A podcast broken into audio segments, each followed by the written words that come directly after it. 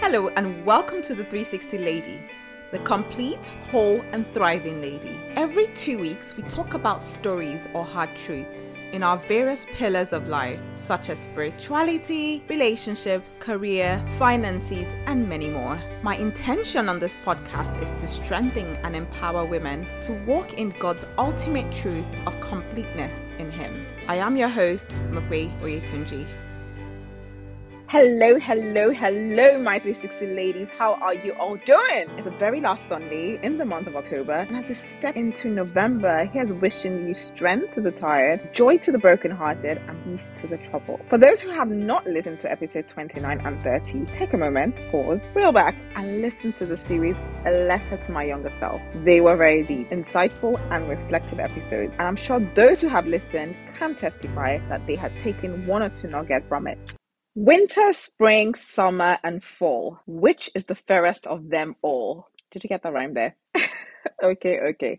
But for real, if you know me very well, you would know that I do not like the winter at all. Not for a moment. I mean, I hear people say, oh, I just love the winter fashion and the coats and the snow. So beautiful. So pretty. And I'm looking like, sorry, what? I would rather be in the Bahamas by the beach where all I can do is eat and sleep. Yes, fair enough. I might get bored after a while. But my point is, I would pick 30 degrees Celsius any day, anytime over minus 10 degrees Celsius. It's just a no-brainer. On this side of the world for the past month, the weather has really changed. Shorter days, longer nights, cold nights, and gloomy days. So much so that these days, I just do not want to get out of bed. I rarely ever exercise anymore, and most evenings, I just feel bleh. That's the honest truth. If I had to be vulnerable here, I just feel bleh. Now, the other day, I was talking to my colleague who was trying to convince me to participate in an event called Run in the Dark, happening on the 9th of November. Now, let me give you a bit of context. The event sees 25,000 people worldwide. They get up from their armchairs, slip on their red flashing armbands, and put on their running shoes to complete a 5K or 10K run at 9 p.m. UK time, UK or Irish time. Can you imagine running on a freezing winter night at 9 p.m.? To be honest with you, I participated in runs, and I think it's a great thing to do, especially when it's for a cause. This one is a global movement that will not only light up the night as people run, but it's to help cure paralysis in our lifetime. I thought about it, really thought deep about it. I was almost getting convinced, but my guns and said, no chance. No chance. Then another colleague came to the table to join us, and she started trying to convince the other person. His convincing didn't even last for long, and he said, I do not run. Then he looked at me and said, what about Mo? Then I started explaining how I just don't like the winter, and the idea of running at night during the winter is just demoralizing. Then he said, oh, you have SAD. I initially said, Then I agreed and said, yeah, maybe a little bit. Now, for those who don't know what SAD is, SAD stands for Seasonal Affective Disorder, so SAD, which according to the NHS is a type of depression that comes and goes in a seasonal pattern. It is also known as winter depression because the symptoms are usually more apparent and more severe during the winter. Now, to my Christian sisters, I'm sure all of you are saying, like, God forbid it, I reject it. Amen. Amen, somebody. Some symptoms of SAD are having a loss of pleasure or interest in normal everyday activities, irritability, feeling lethargic and sleepy during the day, or even sleeping for longer than normal and finding it very hard to get up in the morning. That was me, or that is me. What causes SAD? I have no clue, but some people say it's often linked to reduced exposure to sunlight during the shorter autumn and winter days. The main theory of this is that lack of sunlight might stop a part of the brain called the hypothalamus working properly. Now, my biology students, where are you? Now, this may now affect the production of melatonin, 1, or 2, production of serotonin. So melatonin is a hormone that actually makes you feel sleepy. In people with SAD, the body may produce it in higher than normal levels. Serotonin, on the other hand, is a hormone that affects your mood, your appetite, your sleep, and a lack of sunlight may lead to a lower serotonin level, which is linked to the feeling of depression. Or it could even be as simple as affecting your internal body clock, because basically your body uses sunlight to time various important functions. You know, for example, when you wake up, you know, so lower sunlight levels during the winter may disrupt your body clock and lead to symptoms of SAD. Anyways, the other colleague of mine went on to say, oh, you should definitely get this special lamp that stimulates exposure to sunlight. So what did your girl do? A couple of days after, I went onto Amazon and started searching for the lamp. I saw quite a few ranging from about £20 to over £100 and I still wanted to check other sites to get the very best one. So I was patient. I was very patient. Now, all of a sudden, what happens? I start seeing ads on Instagram showing me these lights, not normal ones, but sophisticated ones, even the ones with audio personalization of your name and whatnot. I mean, we all know that phone is listening, Google is listening, and there's data analytics. However, it didn't stop there. One day I was walking outside of work. So I was walking out the door. I saw this, tree light they use for decoration for breast cancer awareness month. And I thought, wouldn't that be pretty enough to put by my bedside to give me that sunlight stimulation? As I walked out to my car, I thought, anything bright and shiny I see now, I automatically start thinking special lamp that could help my mood. I'm sure we all hear the story of, a guy who drives a white Honda or a white Mercedes-Benz for donkey years, so many years, and he wants to buy a red Jaguar. He goes out the car dealer to view the car, and all of a sudden, what happens? He starts seeing so many red Jaguars on the road. That is what happened to me. And the mind and our thoughts are truly very powerful. And with that, I'm titling the episode, You Are What You Think. Now, let's go down the anatomy road. I'm extremely fascinated about two parts of the human body, if you know me, the brain and the heart. If I were to study medicine, God knows this, that I would either have done neurology or cardiology. So let's give it up to the doctors who are out there helping to save lives. Looking at the brain, there are about 100 billion, not million, billion neurons in the human brain. The same number of stars in our galaxy. Think about that. The slowest speed information travels between neurons is 260 miles per hour. Now let's pause and think about that. If you live in the UK or Europe or, whatever, the maximum speed limit on a motorway is about 70 miles per hour. That's about quarter of the slowest speed information travels at in your brain. Now, the average number of thoughts that the humans are believed to experience each day is about 70,000. Not 7,000, not 700, but 70,000. Now, let's do the math. If it's 6 hours, that's 300 and probably 800 and something thoughts per hour and 65 thoughts per minute. So you as a human being has an average of 65 thoughts per minute. Wow, wow, wow.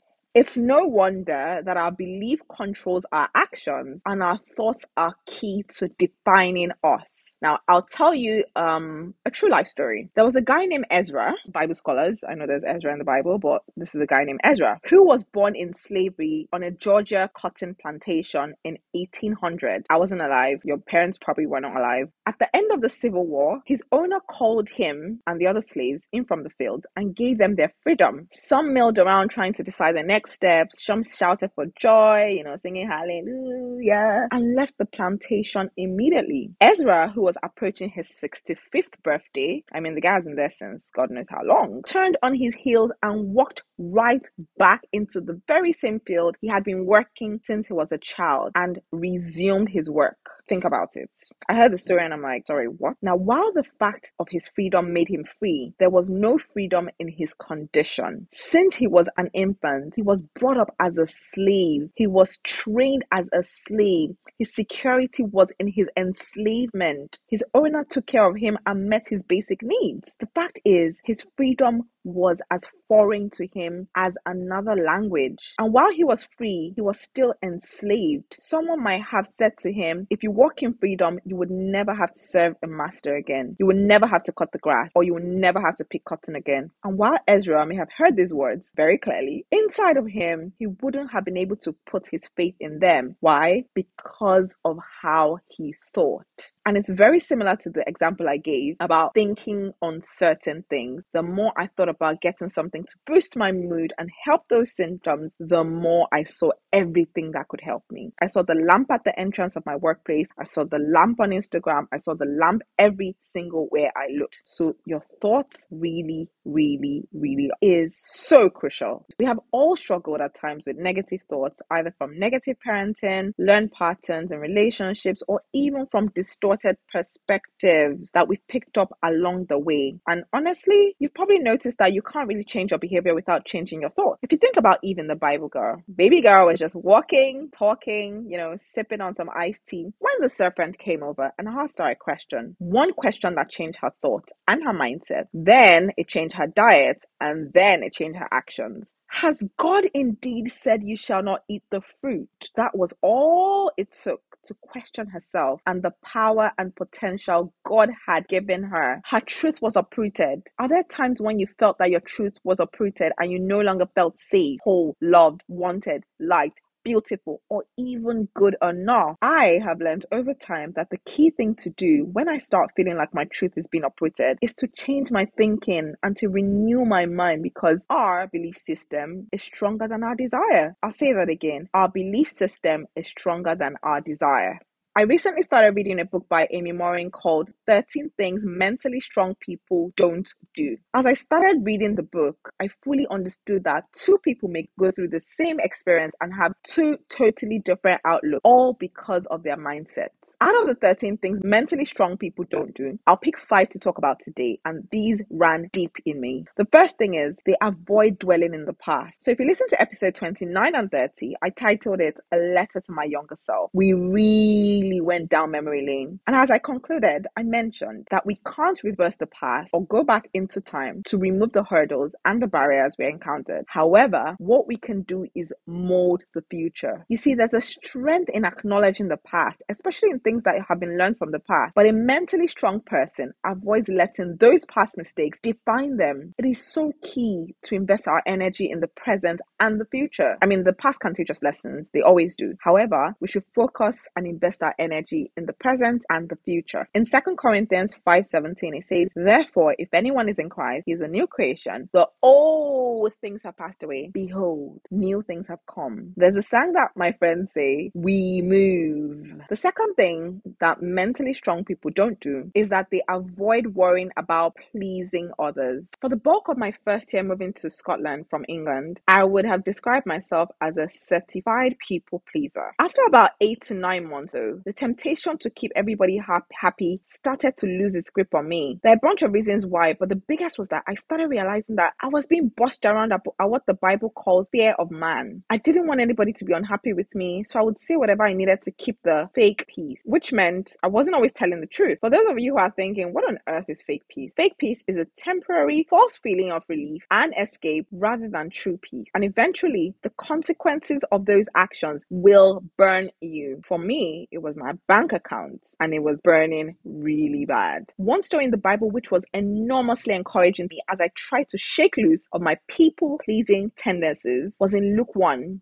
You know, when Elizabeth and her husband, Zechariah, were their son's circumcision, with friends and family, you know, having a jolly party, you know, house party, cake, jollof rice, fried rice, you know, having a good time. Apparently, the neighbors and relatives wanted to name the child Zechariah after his father. You know, that whole tradition thing. You know, some of the Nigerians, Yoruba particularly, might relate when you want to name someone Babatunde or Junior, for those who live in the Western world. Now, Elizabeth stood firm and said, "No, he will be called John." And this went on and this went on and this went on. After Elizabeth wouldn't accept it, and please keep in mind that these people loved our Auntie E and Uncle Z, they questioned her answer by petitioning Zechariah. Zechariah, who couldn't talk, he was mute at the time, also stood firm by writing his answer. "His name is John." Right after Elizabeth and Zechariah stood their ground, 3 things happened. The first thing that happened was Zechariah started speaking again. The second thing that happened was that he started praising God. And the third thing that happened was that all people could talk about was baby John all throughout Judea. Elizabeth and Zechariah did not try to explain. They didn't go out of their way to make sure everyone understood their decision. And their obedience ultimately gave credibility to John's calling. Look at the story of John the Baptist. How did that turn out? Now, talking about it, it actually reminds me that when we are called into purpose, we have clear instructions. Our job is to stand in that very spot. We don't have to over-explain. There's no need. We don't have to make sure everybody's okay with what we're doing, and we don't have to work for our certification in people pleasing, because when we know how the Lord has called us and directed us, we get to stand there confidently, and the fear of man ain't got nothing on us. Ladies, my ladies, if you're a people pleaser like I once was, remember that people who are mentally strong are able to withstand the possibility that someone will get upset with them. Not everyone can be happy with you. So join your girl in becoming mentally strong by aligning your thoughts, life, with God's truth so that you can be who you were created to be in Christ. Now, the third thing mentally strong people don't do is that they avoid giving up after failure. The only guarantee in life is that we will all fail. We will do so over and over again. And when we fail, like really, really fail, it hurts. It can feel like the earth is crumbling down. Mentally strong people are willing to keep trying until they get it right. For all my ladies who have failed, the truth is that you must have tried to be in this position, because if you didn't try, you won't be in that position, right? The fear of failure runs so deep, like really, really deep, that a lot of people choose not to try to avoid the possibility of failing. You know, the thing that, you know, you have it at the back of your head, you're giving yourself that pep talk, like, maybe I shouldn't do it so that I won't fail. Like, you just don't even begin because you don't want to fail. But we need to start giving ourselves a pat in the back for trying. I'm probably talking to mummies and aunties here, even daddies too. Normalize saying, I'm proud of you for trying to your child, even when they fail, because it means 1,000 more than even the words you can do it. When we muscle through the failure in the direction of trying again, we can fully master the art of falling forward. Every failure is a chance for improvement and growth. You always learn from your lesson. And no matter what type of failure you experience, as big as getting fired or as little as breaking a diet, remember that failure is a feedback on the process, not you as a person. The first one I like to talk about is avoid resenting other people's success. Now, have you ever had someone come to you to rejoice with them about something they prayed for and eventually got, but that very thing was the same thing you had been praying for and still haven't gotten? Amen. Hallelujah. It takes strength of character to genuinely feel joy and excitement for other people's success. It is not easy. It's not a walk in the park, but love rejoices with others. Love does not become jealous or resentful when others succeed. One thing that, you know, I know has helped me over the years is not comparing myself to others. Everyone has unique strengths, talents, and life experiences. There would always be someone better, richer, and more accomplished than you, but you don't need to waste your energy resenting them. I've also realized that in our lives, we all have seasons of joy, seasons of difficulty, you know, seed time and harvest. It would always come. Different seasons would always come. And the only person you should compare yourself to is the person that you were yesterday. Now, the last thing that mentally strong people don't do is that they don't fear alone time. And I love this one so much. A few weeks ago, someone actually called me saying, oh, how come you don't always have lunch with the team? And, you know, you sit by yourself sometimes. I was like, I was taken aback, you know, because as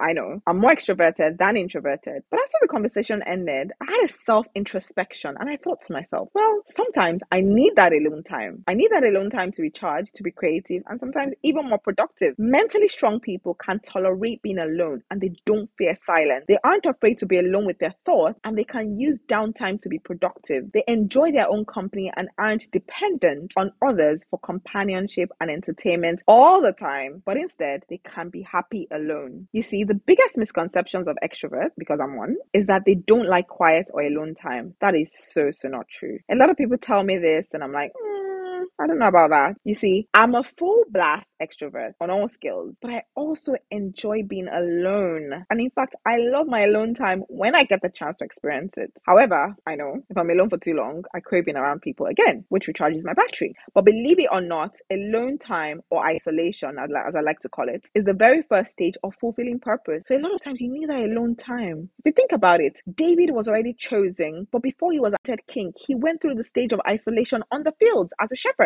Even Jesus himself went to the mountain from time to time, isolating himself to receive from the Father. And I'm sure my introverts are like, yeah, that's why we have alone time. As we conclude facts about us, we must remember that God looks at our future while the enemy tries to keep us in our past. God says you can in spite of what has been done. The enemy says you can't because of what you have done. God will never define you by your past issues, but the enemy will try to confine you by them. Whether it is good, bad, or ugly that dominates your life up until now, it is the devil's goal to keep you chained there. Never let your yesterday keep you from your tomorrow. Learn from yesterday, but don't live in it. Your victory comes through learning and then applying what you have learned, becoming who God wants you to be with your thoughts. So becoming who God wants you to be starts with your thoughts. who am I? Who is Mukwe? Who is Mukwe Lola? Who is Mukwe Neoluwa Jesu Christi? Who is Mo? What have I been called to do? What do I want to do? How can I be light? Always remember that the devil's number one strategy is to plant unhealthy thoughts in your mind, repeating them over and over until you start thinking that they are your own thoughts. As I touched on this earlier, at the point Satan told Eve she would be like God if she ate the fruit, that thought came straight from the devil himself and he planted it in Eve's mind. So be mindful of what you think, because from that you become what you think. And that's it, my 360 ladies. Today's quote is one of my favorite quotes by Frank Outlaw, which says, "Watch your thoughts, they become your words. Watch your words, they become your actions. Watch your actions, they become habits. Watch your habits, they become your character. Watch your character, they become your destiny." And here I ask you, my 360 ladies, what are your thoughts today? Are they true? Are they noble? Are they right? Are they pure? Are they lovely? Are they admirable? Are they excellent or praiseworthy? If they are not, let's take a 180 spin and evaluate. It's a wrap. Thank you, my 360 ladies, for listening. Thanks for joining us this week on The 360 Lady. I trust you have taken some golden nuggets to living a complete life in Christ. If you haven't already done so, please subscribe to The 360 Lady on this platform to stay in touch and never miss a show. If you like the show, kindly leave a rating on the platform so we can keep bringing a mix of magnificent and inspiring episodes. Thanks for listening, my ladies, and see you in 2 weeks.